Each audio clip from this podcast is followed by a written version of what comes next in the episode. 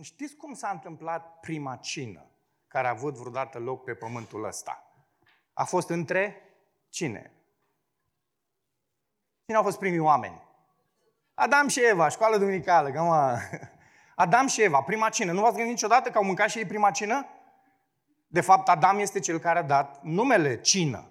Da? Acum a dat nume la toate animalele, inclusiv femeii, el a numit femeia, a dat nume inclusiv la cină. Interesant lucrul ăsta.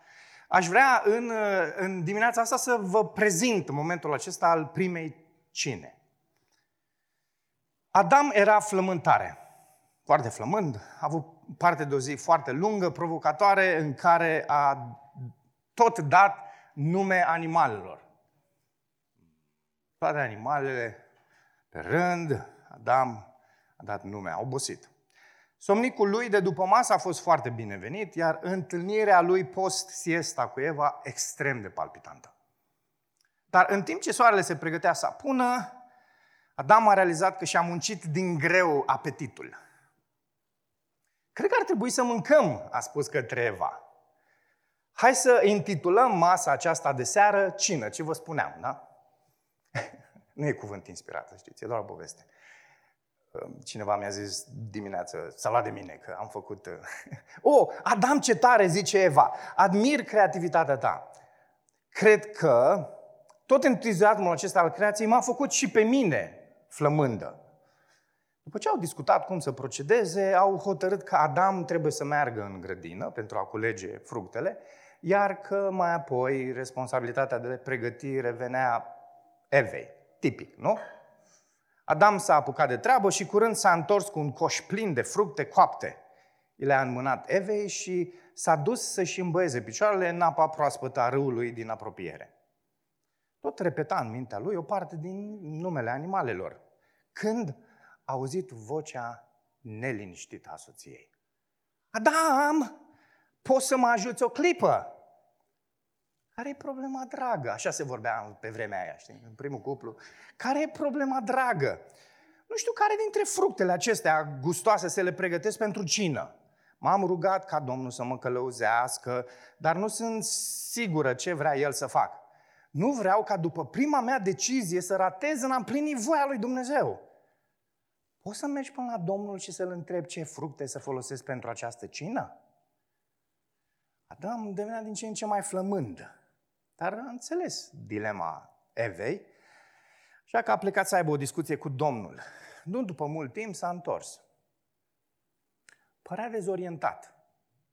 Ei bine, a zis Eva, ei bine, nu prea mi-a răspuns, nu prea mi-a dat un răspuns la întrebarea ta. Cum adică? Nu ți-a zis nimic? Nu prea, doar a repetat ceea ce a spus puțin mai devreme. Poți să mănânci după plăcere din orice pom din grădină, dar din pomul cunoștinței binelui și răului să nu mănânci. Dar, dragă, te asigur că am stat departe de pomul acela interzis. Oh, apreciez efortul tău, dar nu prea am rezolvat problema, zice Eva. Care dintre fructe să le pregătesc în seara asta? După ce a auzit un sunet neobișnuit dinspre stomac, Adam a descoperit că nu doar lei și tigrii sunt singurele care mârâie. Așa că a spus, Niciodată nu am văzut mere așa de zemoase. Am pace cu privire la merele acestea. De ce nu pregătești merele acestea pentru cină? Oh, bine, Adam, cred că tu ai mai multă experiență decât mine în luarea deciziilor. Mulțumesc pentru spiritul tău de conducător. În felul ăsta se vorbea pe vremea aia. O să te chem atunci când cina este gata.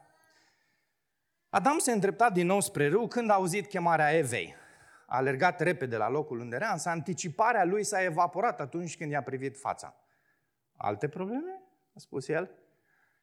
Da, nu pot să mă decid asupra modului de preparare a acestor mere. Pot să le tai în felii, pot să le tai cu bulețe, pot să le fac piure, plăcintă, suc, să le prăjesc. Vreau să-ți fiu un ajutor potrivit, dar vreau să fiu sigură și de voia lui Dumnezeu cu privire la decizia aceasta. Poți să te mai duci încă o dată la Domnul cu problema mea? Adam nu prea mai vrea să-l deranjeze pe Domnul din ori, dar în cele din urmă s-a dus. Când s-a întors, a spus, am primit același răspuns ca înainte. Poți să mănânci după plăcere din orice pom din grădină, dar din pomul cunoștinței binelui și răului să nu mănânci. Doi au devenit foarte tăcuți. Ochii lui Adam s-au luminat deodată și a spus, Eva, știi ceva? Când Dumnezeu a spus ceea ce a spus, a răspuns de fapt întrebării mele. Cu siguranță El putea să ne spună ce fructe să mâncăm, cum să le preparăm, dar cred că El ne oferă libertatea de a alege. Așa a fost și cu animalele mai devreme. Mi-a spus să le dau nume, însă la niciuna dintre ele nu mi-a șoptit numele pe care ar fi trebuit să-l pun. Nu v-ați gândit la asta, nu? Toate numele pe care le-am inventat și le-am dat animalelor a fost responsabilitatea mea. Hmm, Eva era sceptică. Adică vrei să spui că putem mânca oricare dintre aceste fructe la cină? Adică vrei să-mi spui că nu o să ratez în a împlini voia lui Dumnezeu în urma deciziei pe care o să o iau? Singurul mod, Eva, prin care putem rata voia lui Dumnezeu este să alegem dintre fructele pomului interzis. Dar nici unul dintre fructele care sunt în coș nu sunt din acel pom. Așa că am putea să mâncăm câte puțin din fiecare dintre aceste fructe, a spus Adam. De fapt, a pomnit din degete și a spus, știi ceva? Hai să mâncăm o salată de fructe în seara asta. Și așa au și făcut. La prima cenă s-au mâncat fructe. Știați asta, da? Ați crezut că am mâncat carne? După potop. Dacă citiți cu atenție Geneza, după potop s-a mâncat carne. Am afirmat în mesajul de data trecută că... Ați început să discutați pe asta acum. Că, că întrebarea pe care o punem este vitală în găsirea soluției. Ascultați foarte bine aspectul ăsta multe dintre întrebările pe care ni le punem și sunt dificile și ne tot gândim la ele, noi nu găsim soluția la întrebările noastre pentru că de multe ori punem întrebarea greșită. O punem în greșit. Și aspectul pe care trebuie să-l facem tot timpul, atunci când punem o întrebare, este să venim la Scriptură și să vedem cum pune Scriptura întrebarea respectivă. În mesajul din dimineața aceasta, după cum ați bănuit bine, vorbim despre voia lui Dumnezeu. Iar întrebarea care se pune de cele mai multe ori este aceasta. Cum pot să știu care este voia lui Dumnezeu? Să nu ridice mâna cei care au pus întrebarea asta. Toată lumea. Ok, am înțeles. Și eu am pus-o. Noi toți punem întrebarea asta. Cum pot să știu care voia lui Dumnezeu? Dacă am pune întrebarea aceasta și dacă asta ar fi întrebarea cu care am naviga în dimineața aceasta, E un răspuns simplu la întrebarea asta, îl dau și mergem acasă. Ce ziceți? Facem asta? E, e un, un răspuns foarte simplu la întrebarea asta.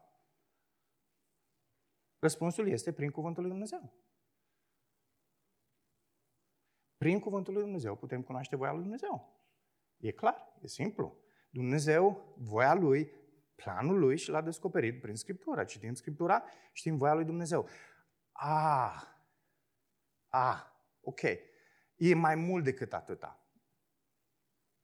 Despre asta vom discuta în dimineața aceasta, pentru că, de fapt, întrebarea pe care ar trebui să o punem, cred că este cum pot lua decizii bune în lumina voi descoperite a lui Dumnezeu.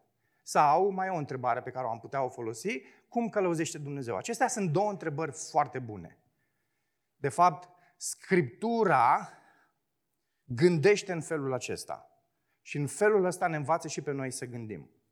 Înainte de a vă prezenta câteva principii generale și înainte de a face cunoștință cu Pavel, planificatorul, Pavel a făcut planuri, a luat foarte multe decizii și ne vom uita în dimineața aceasta la el. Vreau să vă reprezint grafic o perspectivă foarte importantă pe care cred că ne redă Scriptura. Mulți ani de zile am fost frustrat în urma mai multor decizii pe care le-am luat și Decizii pe care le luam și le tot căutam cu ceva de genul. Dacă văd în dimineața aceasta un număr de înmatriculare cu, atunci Dumnezeu vrea să facă asta. Ați făcut asta? Nu ați făcut? Oh, sunteți bine atunci, sfinților. Am făcut de foarte multe ori. Și de fiecare dată ziceam, a, de fapt nu am zis G, E, T, am zis R, E, T, vreau să zic că văzuse o mașină cu R, E, T. Uh, și am fost frustrat. Și cea mai mare frustrare, de fapt, pe chestiunea asta a fost când, după o anumită relație, mai mulți frați și surori de, mei, de mei au spus că am fost în afara voii lui Dumnezeu. Cum am fost în afara voii lui Dumnezeu? Și asta a născut în mine o dorință de a studia despre aspectul acesta. Am citit mult, Graficul acesta vine de la Gary Friesen, cei care știți limba engleză puteți să citiți uh, uh, Decision Making and the Will of God. Este unul dintre cei mai recunoscuți din Statele Unite pe, uh, pe voia lui Dumnezeu, pe studiile acestea despre voia lui Dumnezeu. El vine cu graficul acesta pe care îl demonstrează în 400 de pagini prin Scriptură. Este fenomenal. Vorbim despre voia suverană a lui Dumnezeu, în cadrul voii suverane a lui Dumnezeu există voia normativă a lui Dumnezeu, iar în voia normativă a lui Dumnezeu există o sferă, unii o numesc sfera gri. Dar nu-mi place să zic gri, gri arată unor urât. E zona, sfera aceasta a libertăților și responsabilităților. Mâncăm carne sau nu mâncăm carne? Și Pavel răspunde la chestiunea asta. Era o chestiune dificilă în contextul bisericii și din Roma și din Corint. Și Pavel răspunde, chiar la cei din Corint nu vreau să mănânce carne pentru că era adusă de la templu închinată idolilor.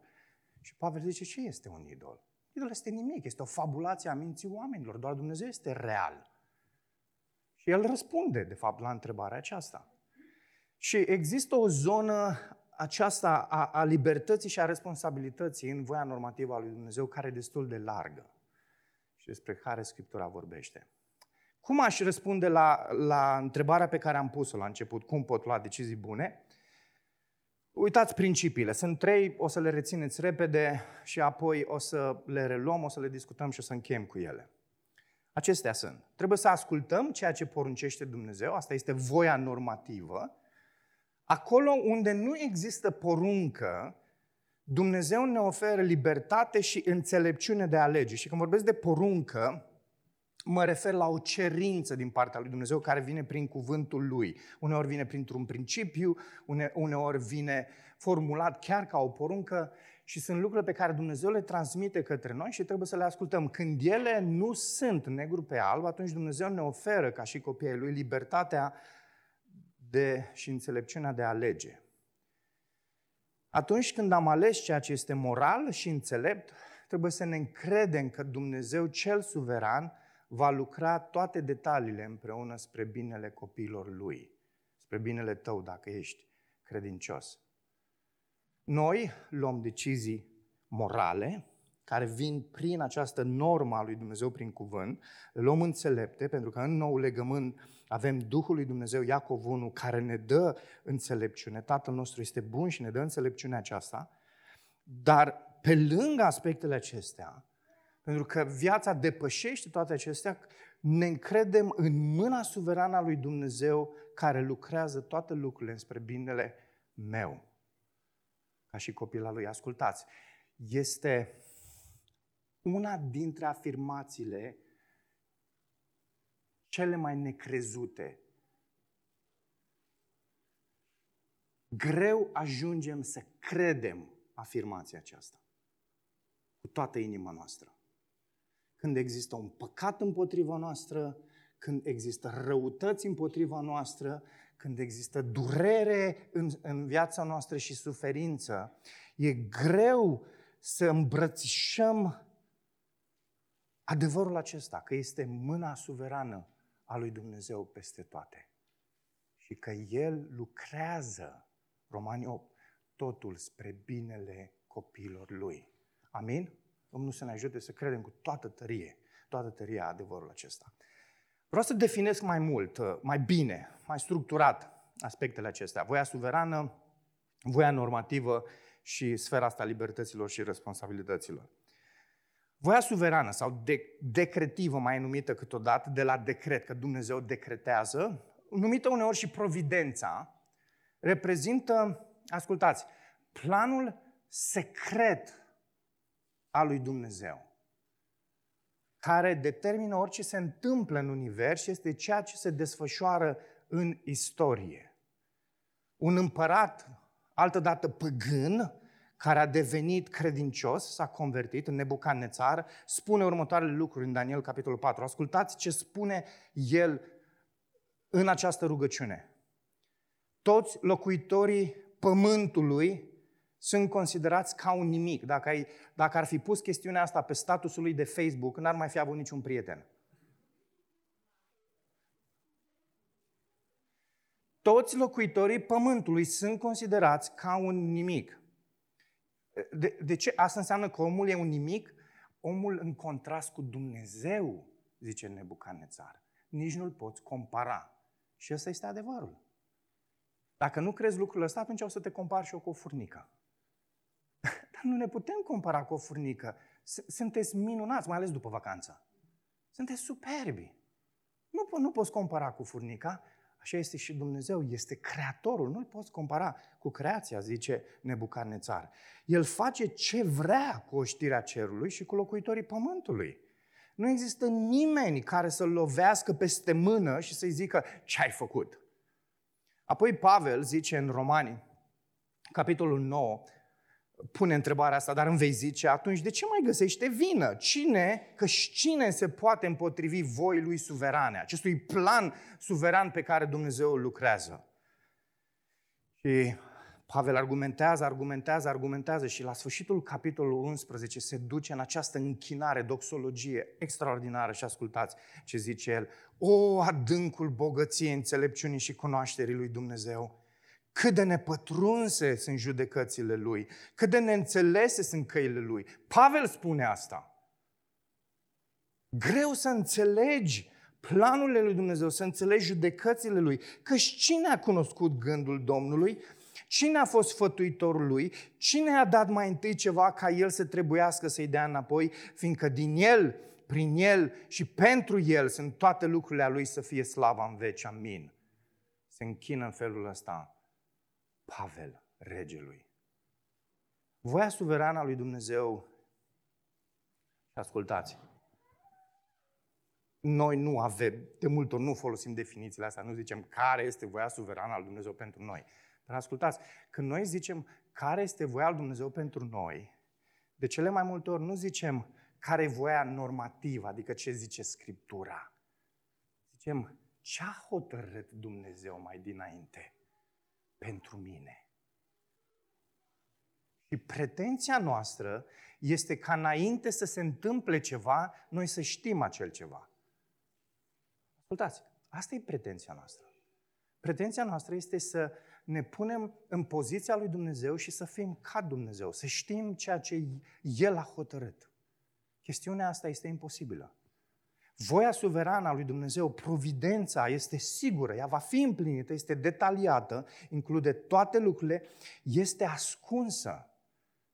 Scriptura în Noul Testament vorbește despre taine, foarte multe taine, unele pe care Dumnezeu le-a descoperit, altele pe care nu le-a descoperit.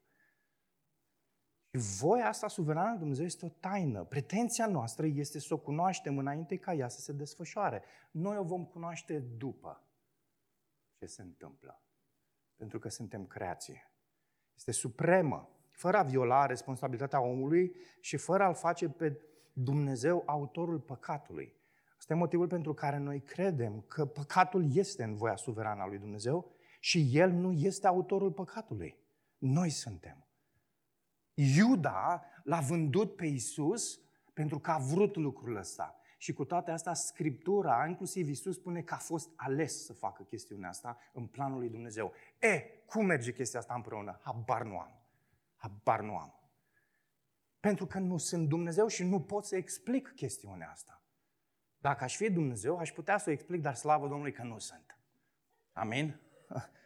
Și apoi, voia suverană a lui Dumnezeu e perfectă lucrând toate lucrurile împreună spre slava Lui, despre asta am cântat, și pentru binele nostru. Și durerea cea mai mare când mă gândesc la viața mea, dragilor, și când mă gândesc la viața multora dintre voi, dacă nu chiar a tuturor dintre noi, este că ne plângem când se întâmplă ceva în viața noastră și știm că e voia suverană a lui Dumnezeu, prezentul, viitorul, trecutul. Voia lui este bună, plăcută și desăvârșită. Planul lui este desăvârșit. Nu există ceva mai înțelept ce se putea întâmpla. Dacă există, înseamnă că e un alt Dumnezeu în afara Dumnezeului nostru, care e mai înțelept ca Dumnezeu nostru. E extraordinar. Și ni se întâmplă lucruri în viață și ne îndoim că Dumnezeu chiar ne vrea binele.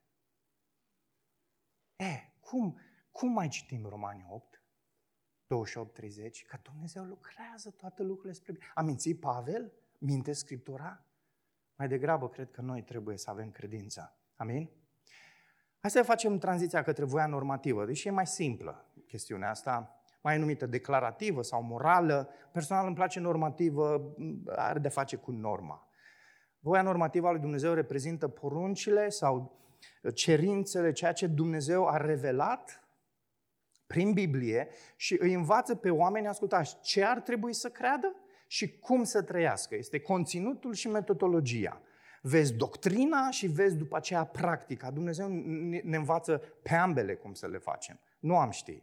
1 Tesalonicen 4 cu 3, uitați despre voia aceasta normativă, Pavel zice, voia normativă a lui Dumnezeu este aceasta, sfințirea voastră, să vă feriți de curvie, să vă feriți de pornografie, să vă feriți să vă dați inima voastră alteia sau altuia. Aparțineți lui Dumnezeu. Asta este voia lui Dumnezeu pentru voi. Acolo unde Dumnezeu s-a exprimat în Scriptură, credinciosul trebuie să asculte. Ați auzit asta? Trebuie să asculte. Cu toate acestea, voia normativă al Dumnezeu nu vizează în mod direct multe decizii specifice cu care se confruntă orice persoană. Da? În dimineața aceasta nu v-ați gândit cu ce cămașă care o fi voia lui Dumnezeu cu privire la cămașa pe care trebuie să o îmbrac în dimineața aceasta. Nu, nu v-ați gândit în felul ăsta. De obicei noi ne confruntăm când vine de căsătorie, de joburi, de chestiuni mai serioase. De parcă felul în care am venit la biserică nu contează. Detaliile astea mici sunt ale omului, detaliile mari sunt ale lui Dumnezeu. Adică Dumnezeu nu este rege peste toate lucrurile? Peste toate detaliile vieții? Trebuie să ne gândim. Atât Vechiul cât și Noul Testament constituie voia normativă a lui Dumnezeu. Ascultați afirmația aceasta. Dumnezeu nu este preocupat doar de ceea ce facem. Avem impresia câteodată că este un, un ca moș Crăciun, știi? Facem bine, ne dă bine, facem rău, ne trage cu nuiaua. Ok? Ceea ce facem, Dumnezeu e un Dumnezeu comportamental. Axat pe comportament. Dar nu, Scriptura, el este în aceea, ne spune că e în aceeași măsură preocupat de ce facem ceea ce facem și cum ajungem să facem ceea ce facem. Dumnezeu contează inima. Contează comportamentul, dar contează inima. Comportamentul vine din inimă. Pe Dumnezeu îl interesează aspectul ăsta. Și când vorbim despre voia lui normativă, voia lui normativă trebuie să transforme viața noastră. Scopul, procesul și produsul sunt toate direcționate de voia lui normativă. Toate acestea îi deschid mintea credinciosului pentru a vedea perspectiva realității. Doar într-un context ca acesta credinciosul poate lua decizii. Ascultați, și când vorbește despre rugăciune Iisus, în Evanghelia după Ioan, când spune cereți orice vreți și vi se va da, o pune într-un anumit context. Știți care e contextul? Dacă mă iubiți, veți păzi poruncile mele. Vorbește despre cel credincios care rămâne în voia aceasta normativă a lui Dumnezeu, care stănia, se îmbogățește în voia normativă a lui Dumnezeu și face din cuvântul lui Dumnezeu legea lui, respiră cuvântul lui Dumnezeu, îi, îi, îi, îi, îi definește viața, absolut tot ceea ce este. Și Dumnezeu zice, ia, în momentul ăla poți să te rogi orice, poți să iei orice decizie, că sunt acolo lângă tine. Oricum El este lângă noi și când nu decizii proaste, dar înțelegeți ce vreau să zic. Preocuparea noastră, dragilor, ar trebui, când ne uităm la aspectele astea, să fie în mod special delectarea noastră cu Scriptura, cu Biblia. Aud așa de mulți oameni care se roagă, care voia lui Dumnezeu pentru ea, care voia lui Dumnezeu. Uneori se întreabă și pe chestiuni la care Scriptura negru pe alb răspunde, dar în fine,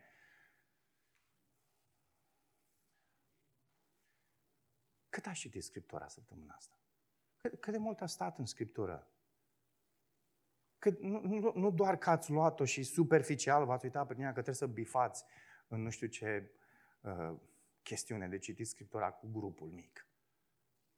Dar să iei Scriptura și să te uiți pe textul ăsta, păi, citează niște versete din Vechiul Testament și că da acolo referințele, nu ca am fi noi, nu știu ce teologi, dar le da acolo și te duci în Vechiul Testament și le citești în Vechiul Testament și le pui împreună și stai și rumegi. Când a fost ultima oară? Ai cu săptămâna asta? Dragilor, noi ne tot preocupăm cu diverse chestii, diverse decizii.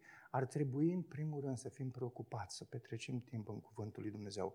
Nu lăsați praful pe Bibliile voastre.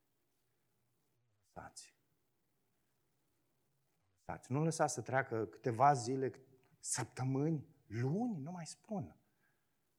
Treceți timp în Cuvântul lui Dumnezeu.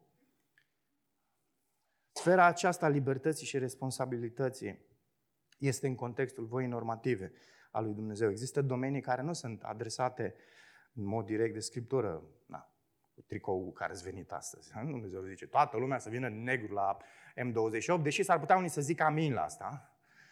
Uh, aceste domenii se reunesc în această sferă a libertăților, însă ele cer din partea credincioșilor responsabilitate. Nu poți să vii la biserică indecent, ales ca femeie. De fapt, Biblia normativ ne spune că ar trebui să fim decenți și așa, dar chiar există un aspect gri, un aspect al înțelepciunii, cum să te îmbraci. Chestiune ce ține de responsabilitate. Așa cum la prima cină Adam a trebuit să-și aducă aminte de voia normativă a lui Dumnezeu și noi trebuie să ne îndreptăm atenția către ce ne cere Dumnezeu prin cuvântul său revelat, descoperit. Iar în sfera libertăților să alegem încrezătorii în providența lui Dumnezeu. Riscul este să devenim fie legaliști, și asta este situația celor mai multor biserici evanghelice din România. Și știți de ce? Pentru că sunt așa de preocupați de chestiunile astea, încât nu se bucură de libertățile pe care le au în Isus.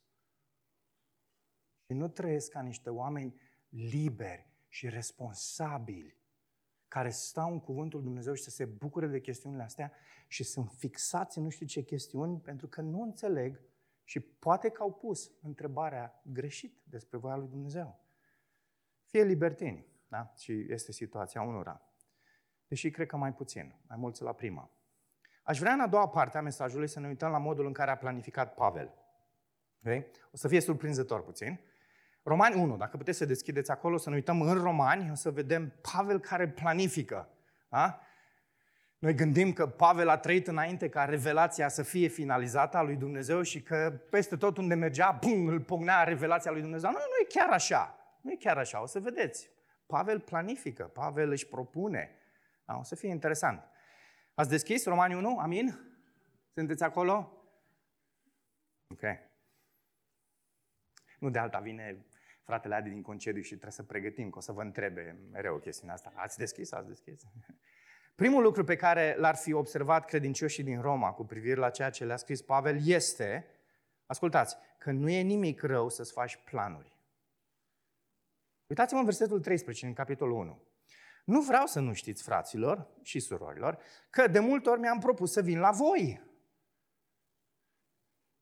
Ascultați, nu, spune, nu scrie Nicu Sotil lucrul ăsta spune Pavel, care a avut parte de o revelație directă din partea lui Dumnezeu. Și cu toate acestea, există niște principii interesante în Noul Testament pe care le înțelegem cu privire luarea deciziilor. Deci mi-am, mi-am, mi-am propus să vin la voi, de multe ori, ca să am și printre voi vreun rod, tot așa cum am și printre celelalte neamuri, dar până acum nu am ajuns. Nu am ajuns. Am fost împiedicat. Uitați, Pavel nu a căutat vreo voie individuală, da? Se mai zice în mediul evanghelic românesc, centrul voii lui Dumnezeu, de parcă doar centrul e voia lui Dumnezeu, restul nu e voia lui Dumnezeu. Ascultați, în sine, centrul voii lui Dumnezeu este, e bizară expresia asta, ca să nu zic nebiblică.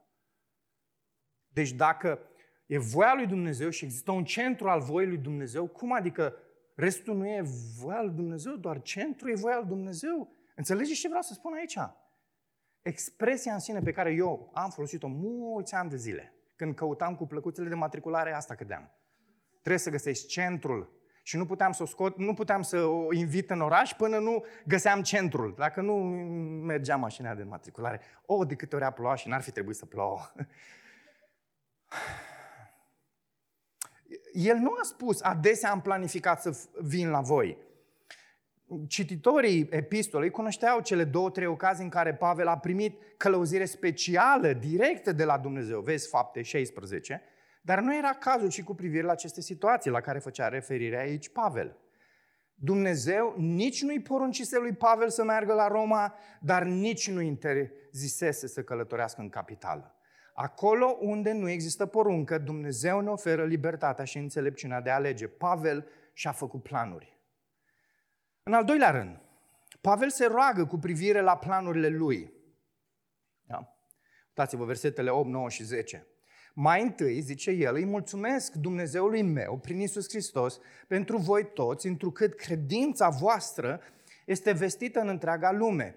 și martor îmi este Dumnezeu, căreia îi slujesc în Duhul meu, în Evanghelia Fiului Său, că mi-aduc aminte neîncetat de voi, cerând întotdeauna în rugăciunile mele, ca prin voia suverană a lui Dumnezeu să reușesc poate să vin în sfârșit la voi.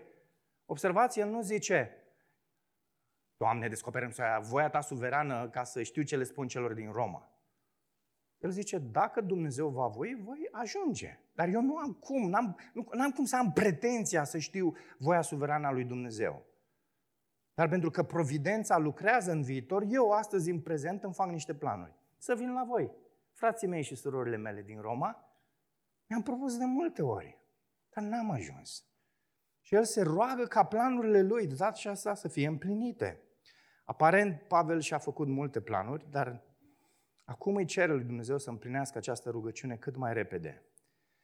Un al treilea lucru pe care l-ar fi observat credincioșii din Roma, și important, este că planurile lui Pavel erau bazate pe obiective spirituale. Deși nu există afirmații directe despre obiectivele lui prestabilite, uitându-ne atenți la versete versetele astea pe care le, le-am, citit, le-am citit, le putem dibui. Prima, versetul 11. Mai sunteți cu mine? Să ofere o lucrare spirituală credincioșilor din Roma. Asta e una dintre priorități. Apoi, să întărească și să încurajeze biserica din Roma, 11 și 12. 12. Să fie încurajat de ei. Vedeți mâna mea? Să fie încurajat de ei. La asta se refere la aici și o să explice în capitolul 15, imediat o să ne uităm. Pavel își propunea să meargă în Spania și când a, în drumul lui prins în, înspre Spania vrea să se oprească în Roma și când ajungea în Roma, încuraja pe frați, vestea Evanghelia în speranța că Dumnezeu va da mântuire unora, dar colecta de la ei o donație ca să se ducă înspre Spania. Asta era felul în care apostolul gândea. Și versetele 13-15 să câștige și alți necredincioși pentru Hristos din Roma. Am pomenit Roman 15. Haideți să mergem la Roman 15. Dacă puteți să dați câteva pagini, vă duceți pe final. Da? Sunt 16 capitole în Romani. Știți ce interesant, paranteză așa.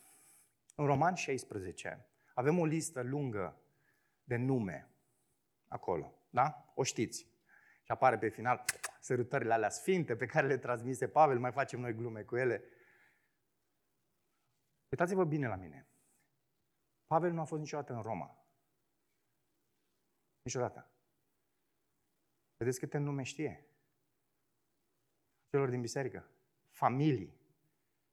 De, de câte luni, ani veniți la Biserica M28? Câte nume știți de familie?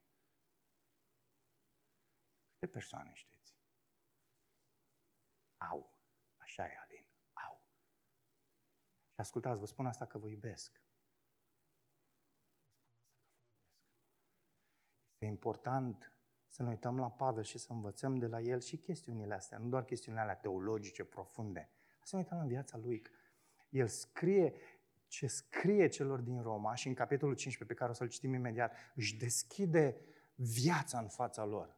Își pune toate planurile, toate visele lui, vise, visuri, și le pune pe tavă de ce? Pentru că iubește și îi prețuiește. Îi știe pe nume. E o provocare pentru noi, Pavel, aici. Hai să deschidem versetele 20 la 29. Zice el, și am năzuit, am sperat, zice el, să, astfel să vestesc Evanghelia acolo unde numele lui Hristos nu fusese proclamat ca să nu construiesc pe o temelie pusă de altcineva, ci să fac așa cum este scris și citează. Cei cărora nu li s-a istorisit despre El vor vedea și cei care n-au auzit vor înțelege. Zice el, iată ce m-am împiedicat de multe ori să vin la voi, dar acum, nemai având loc în aceste regiuni și întrucât de mulți ani am o mare dorință să vin la voi, sper să vă văd în călătoria mea când voi merge în Spania și să fiu însoțit de voi într-acolo, după ce îmi voi fi împlinit măcar în parte dorința de a fi cu voi.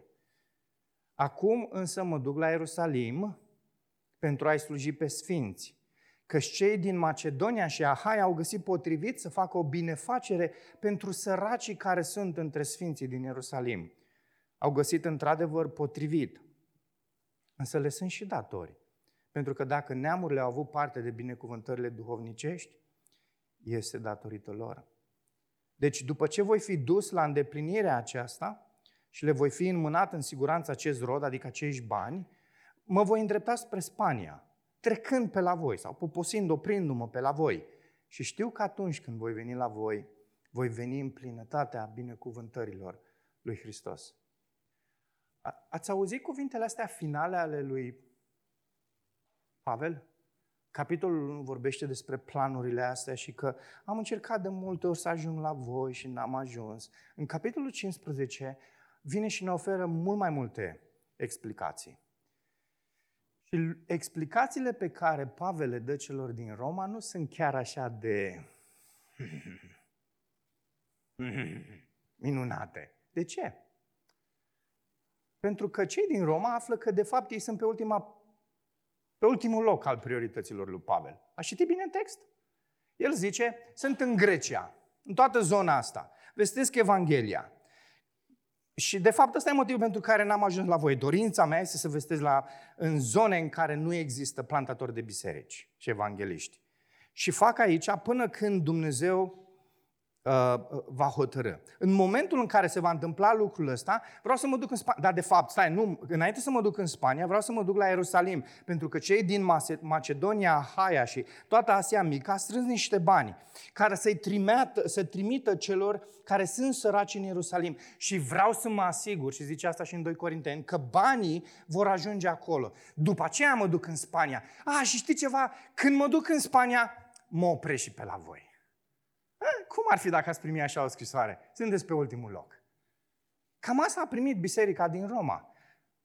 Fratele Pavel și-a deschis inima față de ei și vedem planurile lui îndrăznețe, pe care a dezvăluit o parte din ele, în capitolul 1 de aici le extinde. Decizia asta lui Pavel face parte din procesul personal al apostolului de a-și trasa obiectivele spirituale în lumina priorităților sale. Și care erau prioritățile lui? Prioritatea imediată de a evangeliza Grecia. De când Isus l-a trimis pe Pavel ca și apostol al neamurilor, Pavel a urmat o politică a evangelizării regiunilor care nu au auzit niciodată despre Hristos. Și atunci când le explică acest lucru celor din Roma, Pavel a menționat că asta este ceea ce l-a împiedicat să ajungă la ei. Mai mult ca sigur, ceea ce l-a împiedicat pe Pavel să ajungă la ei era tocmai faptul că nu-și terminase lucrarea în Grecia. I-a luat mai mult decât preconizase să planteze câteva biserici în acea regiune. Și Pavel recunoaște în contextul acesta, ascultați, că este înțelept să termine o treabă înainte de a te muta la alta. Apoi, al doilea principiu pe care el îl transmite aici, a doua prioritate, este o călătorie la Ierusalim. Un raport misionar, vizita asta la Ierusalim. Și, serios, adică pe, noi citim chestiunile astea, nu știm, poate nu știm foarte bine geografie, nici eu nu știu extraordinar geografie, dar ascultați, Roma este în direcția opusă față de Ierusalim. Deci dacă tu, frate Pavel, vorbești despre planurile tale de a veni de, să ne vizitezi pe noi, nu înțelegi că Ierusalimul e în partea cealaltă? Adică vorbim despre vizita ta aici. Era prioritatea numărul 2 pentru Pavel să ajungă la Ierusalim. Pavel voia să însuțească darul financiar al bisericilor din Grecia, Macedonia și Asia Mică pentru sfinții din Iudea. Și în cele din urmă, cum ziceam, se îndreaptă spre vest, spre Spania. În final, prin Roma. Și Pavel își imagina că în momentul în care se duce prin Spania, să se oprească puțin prin Roma, Era Spania mai importantă decât Roma pentru Pavel? Da. Era. Roma primise Evanghelia, Spania nu. Îi poruncise Dumnezeu lui Pavel să meargă în Spania? Nu. Nu într-un mod specific. Pavel era hotărât să împlinească voia normativă a lui Dumnezeu, aceea de a fi apostolul tuturor neamurilor, însă el nu a primit nicio revelație directă din partea lui Dumnezeu să meargă în Spania. A fost ceea ce el a dorit să facă. Și își calculase bine timpul pentru a ajunge la toate neamurile înainte de moarte. Ascultați, Spania era considerată sfârșitul, capătul lumii în vremea aceea. Și ăsta este motivul pentru care Pavel s-a gândit că vrea să meargă până la capătul lumii cu Evanghelia. Nu a ajuns în Spania. Nu a ajuns. A împlinit voia lui Dumnezeu pentru el, normativă, însă nu și-a împlinit planurile pe care și le-a făcut. Știm în cele din urmă că Pavel a ajuns în Ierusalim, unde a fost prins unde a fost închis. Și în cele din urmă a ajuns la Roma, dar nu prin trecere, ci a ajuns la Roma în închisoare. Pe Spania nu se cunoaște absolut nimic. A trebuit să-și modifice planurile din mers datorită celor doi ani petrecuți, ascultați, în închisoare, în închisoarea din Cezarea și datorită naufragiului din Malta. Aceste evenimente nu au fost parte a planului lui Pavel. Nu, Pavel nu și-a, nu și-a propus, a, vreau să fiu închis acolo, vreau să merg doi ani de zile în cezarea și după aceea să fac un naufragiu mic în Malta. Nu, s-a întâmplat lucrul ăsta. Și Pavel nu a vizitat Roma în trecere. Dar știți ce e interesant? Nu, nu, nu pierdeți chestiunea asta. Asta este perioada în care Pavel scrie cea mai mare parte a epistolelor lui adică cea mai mare parte a Noului Testament pe care noi îl avem astăzi. E fenomenal chestiunea asta. Pavel zice, băi, eu vreau să merg în Spania, da, mă duc până în Spania, mă duc până la marginile pământului. Când mă duc până acolo, o să mă opresc și la voi în Roma. Asta este decizia pe care el o ia, asta e hotărârea, în felul ăsta planifică. Numai că s-a întâmplat altceva. Pavel a răspuns corect călăuzirii lui Dumnezeu și a devenit un model al unuia care, pe de o parte, s-a angajat la o planificare pe termen lung, iar pe de altă parte s-a folosit de oportunitățile prezente. Nu treceți repede peste chestiunea asta. Știu, nici eu, nici tu nu suntem Pavel. Dar dacă eu și cu tine ne facem niște planuri și nu se împlinesc planurile alea, și ajungem într-un... Ce puteți compara cu închisoarea? Ospiciu? Nu, nu, nu știu ce pot compara. Să ajungi într-un loc groaznic în care nu-ți dorești să ajungi. Cum ai fi acolo? Ah, mă, nu sunt în voia Dumnezeu, ce s-a întâmplat în viața? Nu știu cum ați reacționat voi. Eu așa aș reacționa. Eu așa aș reacționa decât dacă Harul lui Dumnezeu a lucra în viața mea să-mi schimbe inima și să-mi deschidă perspectiva asta a suveranității Lui. Pavel scrie Filipeni din închisoare. Iei cartea aia și e despre bucurie, despre bucurie, despre bucurie, despre unul care se bucură și nu zice, băi, am vrut și eu să ajung în Spania, băi, am vrut să-L slujesc și eu pe Dumnezeu. Cine a mai slujit mă pe Dumnezeu ca mine? Eu am vrut să mă duc până la marginile pământului și a, uite mă, am ajuns în închisoare. Pavel nu face lucrul ăsta. De ce? El și-a făcut planuri mărețe, îndrăsnețe, dar oportunitățile pe care suveranitatea lui Dumnezeu le-a lucrat, acelea le-a folosit din plin și a scris scrisorile astea extraordinare pe care noi le citim astăzi. E un lucru pe care trebuie să-l învățăm de aici. Întreruperile au devenit ocazii pentru creștere spirituală și pentru lucrare pentru Pavel. E o balanță pe care orice credincios ar trebui să o stabilească în viața lui. Ultima lecție de la Pavel Planificatorul. S-a dedicat, ascultați, pe el însuși și planurile lui voi suverane al Dumnezeu. Dacă Dumnezeu controlează tot, întreabă unii, Ce se întâmplă? Ce rost mai are planificarea asta? Ce rost mai are să planifici? Iacov 4, 13 la 16 explică cu o anumită nuanță acest punct de vedere biblic. Și Iacov zice, ascultați, Iacov fiind prima scriere a Noului Testament, ascultați acum voi care spuneți, azi sau mâine ne vom duce într-o anume cetate, vom sta acolo un an, vom face negocii și vom câștiga. Și nu știți nici măcar ce va aduce ziua de mâine. Păi ce e viața voastră? Sunteți un abur care apare pentru puțin timp și apoi dispare. În schimb, ar trebui să spuneți, dacă Domnul vrea, vom trăi și vom face cu tare sau cu tare lucru. Pe când acum vă mândriți cu lăudărășenile voastre, orice astfel de laudă este rea. Iacov ne portretizează aici în textul nostru un grup de comercianți evrei, încrezători și plini de succes. Și oscilează cu privire la câteva planuri. Discuția lor este întreruptă de Iacov, care condamnă atitudinea lor arogantă, care nu recunoaște suveranitatea lui Dumnezeu. Iacov atacă lăudărășenile lor, pentru că sunt rele. Astfel de laude sunt o absurditate, pentru că viața este asemenea unui abur. Iacov nu condamnă planificarea aici, nu condamnă să nu fim responsabili, dar responsabilitatea omului se bazează, e construită pe suveranitatea lui Dumnezeu. Noi suntem responsabili pentru că Dumnezeu e suveran.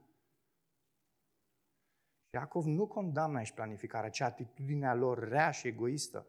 El sugerează că un credincios are o altă atitudine atunci când planifică, iar acea atitudine recunoaște suveranitatea lui Dumnezeu, că El este regele. Ceea ce spune aici Iacov, îl vedem pe Apostolul Pavel trăind, punând în practică, el face cu smerenie atât planul pe termen scurt cât și pe termen lung. El nu a folosit întotdeauna fraza dacă vrea Dumnezeu. Sunt foarte multe texte în Noul Testament, să știți, foarte multe. Dar a avut întotdeauna o smerenie continuă care a admis suveranitatea lui Dumnezeu. Eșecul în a planifica ar trebui să-l îndemne pe credincios să își reevalueze strategia și să o corecteze. Lipsa succesului ar trebui să ne reamintească că Dumnezeu lucrează în toate lucrurile, chiar și în planurile noastre neterminate și în care am eșuat, pentru a împlini scopurile Lui divine spre binele nostru. Bă, bă, Pavel, tu ai zis că ajungi în Spania, mă, frate. Și acum ne trimis scrisori. Au fost unii care au vociferat în felul ăsta. Cei din Corint, au fost o parte dintre ei care s-au uitat la Pavel și au zis, bă, tu nu faci lucrare cum trebuie și ești mândru mândrilor, mă, nu există altul mai arogant ca tine. Citiți bine doi Corinteni. Și Pavel zice, înaintea lui Dumnezeu vă spun și mărturisesc că nu e așa. Și el n-a ieșuat pentru că Dumnezeu, în suveranitatea lui, a avut alte planuri. Învață de la Pavel, frate și soră, în dimineața asta. Fă-ți planuri pe termen scurt și lung, roagă-te pentru ele, tratează-ți, trasează-ți obiective spirituale în lumina priorităților biblice și dedică-te pe tine însuți și planurile tale, providenței bune a lui Dumnezeu. Amin? Cum poți lua decizii bune? Cum poți? 1. Ascultă ce poruncește Dumnezeu. Nu fi leneș. Haideți să nu fim leneși, hai să nu luăm așa că o să vină totul de gata și în felul ăsta o să cunoaștem ce zice Scriptura. Hai să muncim. Cum la servicii ești cel mai bun inginer, ești cel mai bun ITist, îți dai silințele să fii cel mai bun doctor și studiezi cele mai interesante cazuri, că vrei să te pregătești, devină cel mai bun creștin spre lauda lui Dumnezeu. Și există o singură cale, să stai în cuvânt, să stai în cuvânt. Ascultă ce poruncește Dumnezeu. Doi, acolo unde nu există poruncă, bucură-te de libertatea oferită de Dumnezeu și alege înțelept. Cât ține de tine. Ți se pare că peste două săptămâni ar fi fost mai înțelept să spui bluză lungă? Nici o problemă, puneți bune bluză lungă. mă, mă rog, mă tot leg de îmbrăcăminte acum. Poate să fie orice altceva, să știți, orice altceva. Important este să luăm decizii care au din ce în ce mai multă judecată, mai multă minte, minte a lui Hristos. Asta e motivul pentru care trebuie să facem gândurile noastre, zice Pavel tot în 2 Corinteni, rob ascultării de Isus. Și ultimul lucru, care cred că le, pentru mine este cel mai vital, cel mai important. După ce ai ales conform cuvântului și înțelept, Încredete în Dumnezeul suveran că va lucra toate detaliile împreună. Ascultă bine ce zic aici. Spre binele tău dacă ești copilul Dumnezeu. Nu spre binele fratelui prezbiter sau diaconului sau prietenului tău de la grupul mic, spre binele tău. Spre binele tău. Citești cuvântul, iei decizii, să faci planuri, dar te încrezi în mâna lui Dumnezeu care e suverană. Ce ziceți? Este mâna lui bună și înțeleaptă? Este. Și ar trebui noi copiii lui să ne încredem în el. Haideți să ne ridicăm și aș vrea în, în, aproape după masa aceasta deja să, să ne închinăm regelui. Și haideți să nu mințim în cântecul ăsta. Haideți să nu mințim. El este regele? El este regele? El este suveranul? Haideți să lăudăm pe El. Haideți să ne încântăm Lui. Hai să, să recunoaștem că e singurul care e vrednic de toată închinarea noastră și că El este Cel care ține mâna noastră în mâinile Lui. Amin.